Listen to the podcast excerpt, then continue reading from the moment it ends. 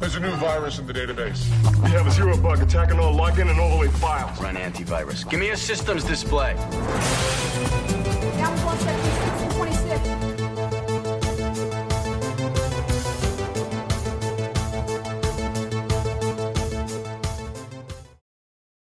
Hello, everyone, and welcome to this episode. As the title say, we'll be talking about TikTok today. With all the hype in the media and all what's going on, what we'll be doing today is having a rational, fair discussion and look into what's going on, and I will leave the final judgment to you to make. With all what's been discussed on the media, and I think there's a lot of political agendas there um, that's motivating these discussions. And at the same time, is TikTok doing the right thing with the privacy and data or not? That's another discussions as well. But what we'll go and talk through is further of what's being discussed and what I've seen on the media on technically how they're doing it and the report and the political uh, struggle that's behind the scenes and happening and pushing these agendas. What we'll be talking about is the structure of um, the owner of TikTok, why and how they operated, and then in the second section we'll dive and see how can they weaponize such uh, a tool and will they be weaponizing it or not? That's another discussion or have they been uh, using this information for any political agenda that they have there have been a seven month inquiry report that's been worked on and handed to the Minister of Home Affairs in Australia. Uh, that comes with all the laws that's been set to pass by the United States um, that will give the Biden administration the authority to ban companies, including TikTok, which is owned by the Chinese based ByteDance. Now, in that specific report, there was a sentence that really triggered me, and I was almost going to stop reading the report, which says Our research confirms beyond any possible doubt that TikTok is owned by ByteDance.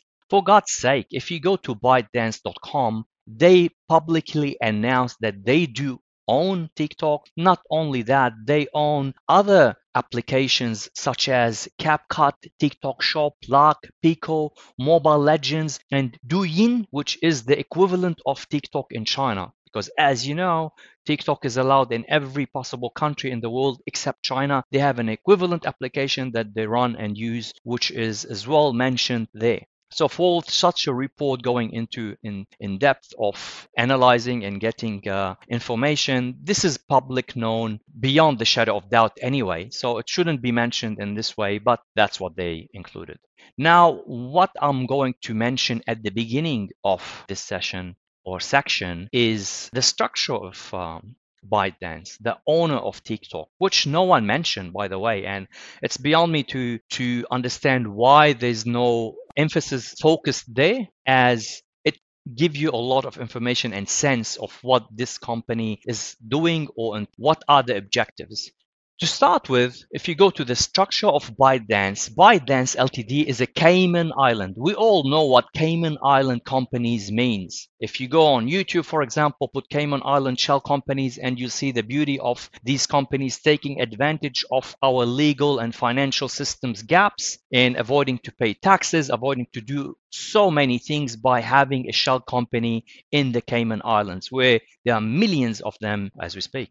Now, ByteDance mother company owns other companies as well. Byte Plus Ltd as well, a Cayman Island shell company. Neuroverse Co., a Cayman Island shell company. Lark Technology, a Cayman Island Pico. And guess what? TikTok Limited is a Cayman Island company. And now from TikTok Cayman Island, there you have TikTok International or Information Technology UK, TikTok LLC, TikTok Inc. US, TikTok US Data Security, and you name it. Hundreds of other entities under this entity that is a Cayman Island shell company. So you see from here that a company is based as a shell company in such a huge presence worldwide. TikTok is the most downloaded mobile entertainment app in Australia. About 7.4 million Australians users over the age of 18. The number is much higher than that have downloaded and using TikTok. So that gives you some examples of what we're talking and what we are discussing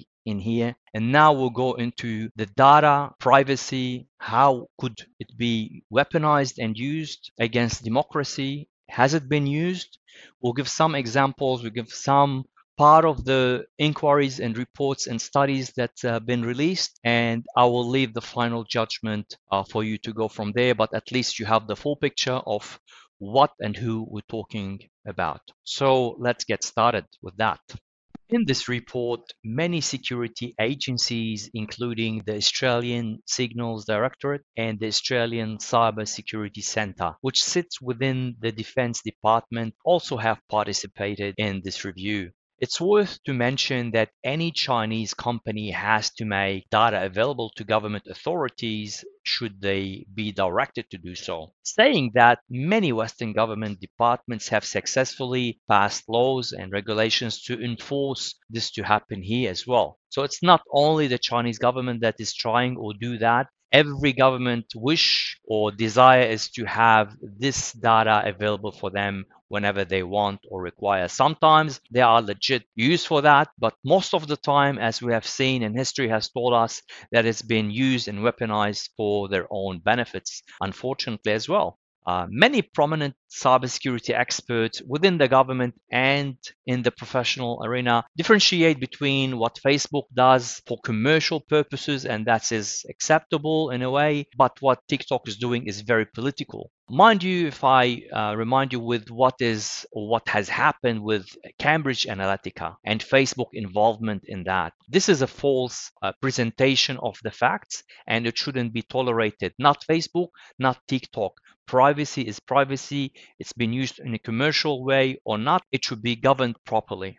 Now, the opposition spokesman of cybersecurity and counter foreign uh, interference said that TikTok should be banned from government devices as soon as possible. Are they serious? Why is it allowed, not only TikTok, any social media to be installed on a government owned device? Why is that allowed? All this hype of we should ban TikTok on the government owned devices, it shouldn't be there from the first place. That should be taken care by a simple user policy or cybersecurity or any government hygiene, basic hygiene to disband or to uh, avoid these applications from being installed or used. This is 101 cybersecurity measures for a government agencies.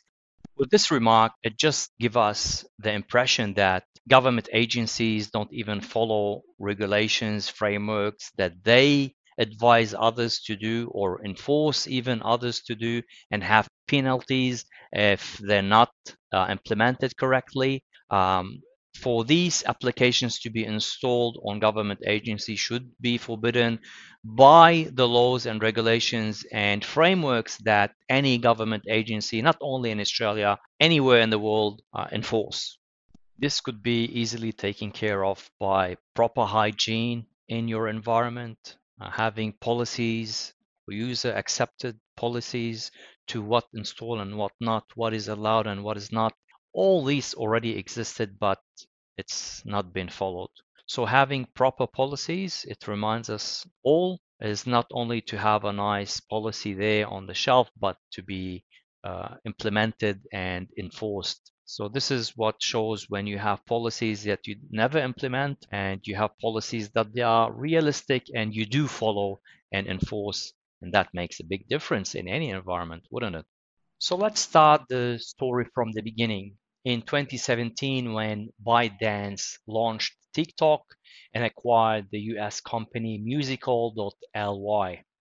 At the same time, Beijing government had launched the six years uh, campaign to build party control systems inside ByteDance, accelerating and in integrating senior leaders into the public opinion guidance. The TikTok algorithm that curate your feed and give you what you should be or are interested in to watch um, is what covers all that analytics.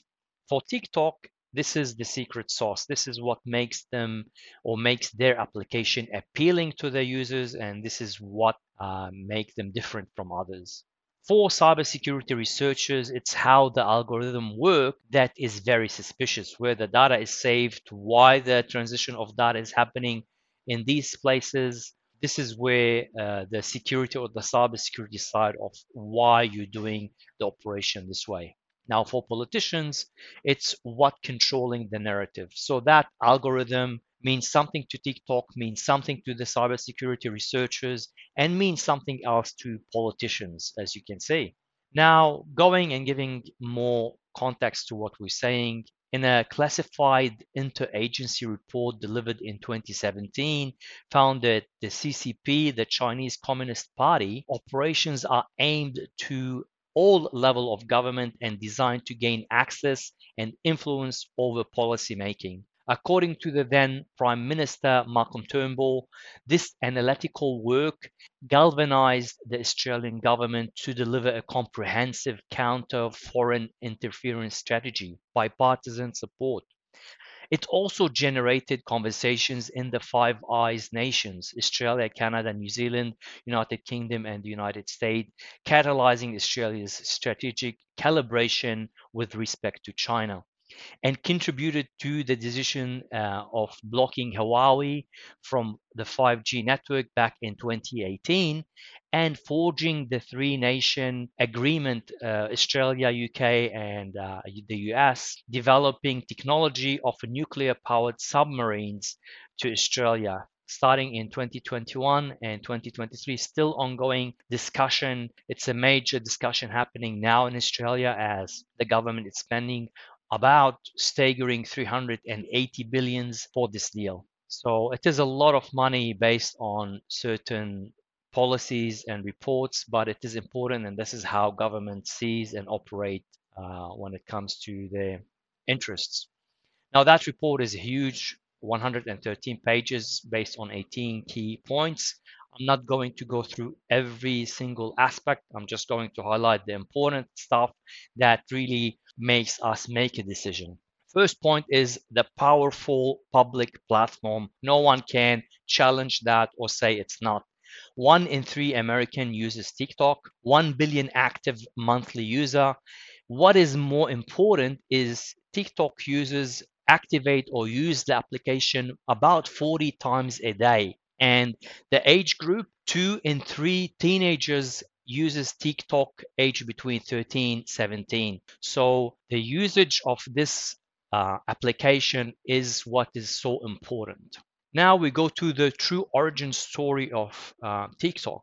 Uh, we can see that part of the founder or the creator of TikTok had his in his biography. They mentioned something about Fan which uh, used to be the Twitter equivalent in China that has been banned in 2009. This information has been taken off. It's deleted, disappeared as well the uh, expectations as we think ByteDance is a private entity, while the Chinese government party introduced programs of co-option and legal and extra legal. In the views of that, we see ByteDance as a hybrid, a private entity and not a private entity anymore. We cannot or should not be considered and as well, we can see the, the founder or the creator of ByteDance or um, the CEO is not the CEO anymore without any explanation of what's going on. And as well, he gave all his shares in Douyin, the equivalent to TikTok in China, as we said. So he gave all the shares to the government there. Moving on as well in enforcing what uh,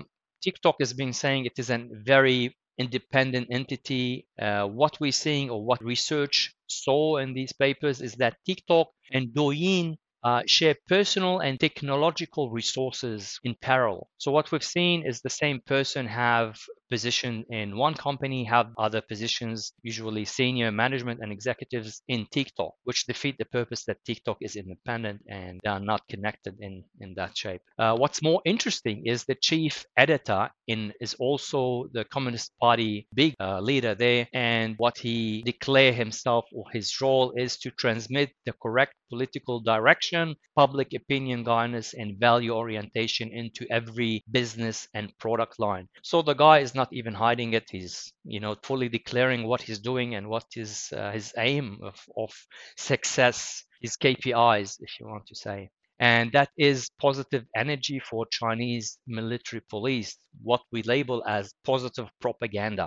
He was seen in a picture signing the ceremonies with the director of political work department of the People's Armed Police, which is the CCP's domestic paramilitary forces and the agreement or the announcement is spread the positive energy of the people's armed police as well we can see here the amount of influence uh, of the ccp uh, in tiktok in every aspect so far now this is what um, we'll see in the risk assessment they've done which is the massive or the mass narrative control uh, power which is the biggest risk uh, that TikTok potentially shaping narratives um, overseas political landscapes. ByteDance has a demonstrated capacity to develop automated content filtering, which is the algorithm. And this is where they it is brought up that this would be uh, used for the party propaganda. Now, in the US, uh, the company has proposed and began to implement a number of measures relating to data security the most notable set of which is known as the Project Texas. However, these measures failed to address fundamental issues as uh, we'll, we're going to mention because they contract Oracle, which is responsible for provisioning and maintaining of the data storage architecture under the Texas project. The cloud server themselves are administered by TikTok, and according to an Oracle official, TikTok maintains full control of everything they are doing regardless of where data is stored according to companies uh, a company's spokesman oracle would have absolute no insight one way or another into whether entities individuals in china had access to tiktok storage on the oracle cloud nor where it was being sent. So even that the biggest initiative they put in place they saying uh, well the, the servers are an, an american company an american infrastructure even that came to be false as well as the servers are or they like Oracle has no control over what goes on on these servers. Now, the most important part, which is um, the risk assessment, because everything is all about risk. So they have found six key threats classified or in two categories uh, data security concerns and political influence concerns. You have to always understand that the risk assessment is made by another country assessing what TikTok might be a risk or a threat to it. So keep that in mind. We go into the matrix, the qualitative uh, matrix, where you have the table of uh, vertical, you have the likelihood, and uh, horizontal, you have consequences or the impact. So you have this table where the likelihood is likely, possible, uh, unlikely, possible, likely, almost certain, and then you have to minor, moderate, major, severe impact. The highest of the likelihood is the censorship. So just to move, what are the six threats? There are privacy, data harvesting, espionage, uh, censorship, narrative control. This is a big thing for other governments and political interference. So based on these six key elements, we ha- or threats, we have the censorship as almost certain. It is 100% happening according to that research, and the risk or the impact is between moderate to major. Data harvesting is as well likelihood it is happening and the impact is major. And then you go to the likely, the you know the privacy, narrative control, and political interference, while the severity is highest for the political interfering and the narrative control. And the lowest is surveillance or intelligence operation, but it is possible and it is a major concern. So this is the risk or the final risk assessment of TikTok and what it is representing or represent to us. Uh, and again, as I say that, these risks are from the perspective of another nation looking into TikTok and what it represent to it. So as individuals, as users, privacy is important. You know when you install any application for free, you know that you are the product as Facebook, as Twitter, as TikTok, as any other application. When you're not paying, they are using, consuming your data. They are doing all this uh, to to make money in a way. And TikTok, it is more a political agenda. There's a lot of, uh, as I said, politics happening. Uh, so you as an end user have to make these decisions and where you stand on your privacy and make uh, these rational decisions accordingly. Stay safe and see you in another episode. Next time, we'll be talking about uh, um, leadership in cybersecurity, a very uh, nice episode there that will be broadcast next week. Thank you, as always, for listening and see you next time.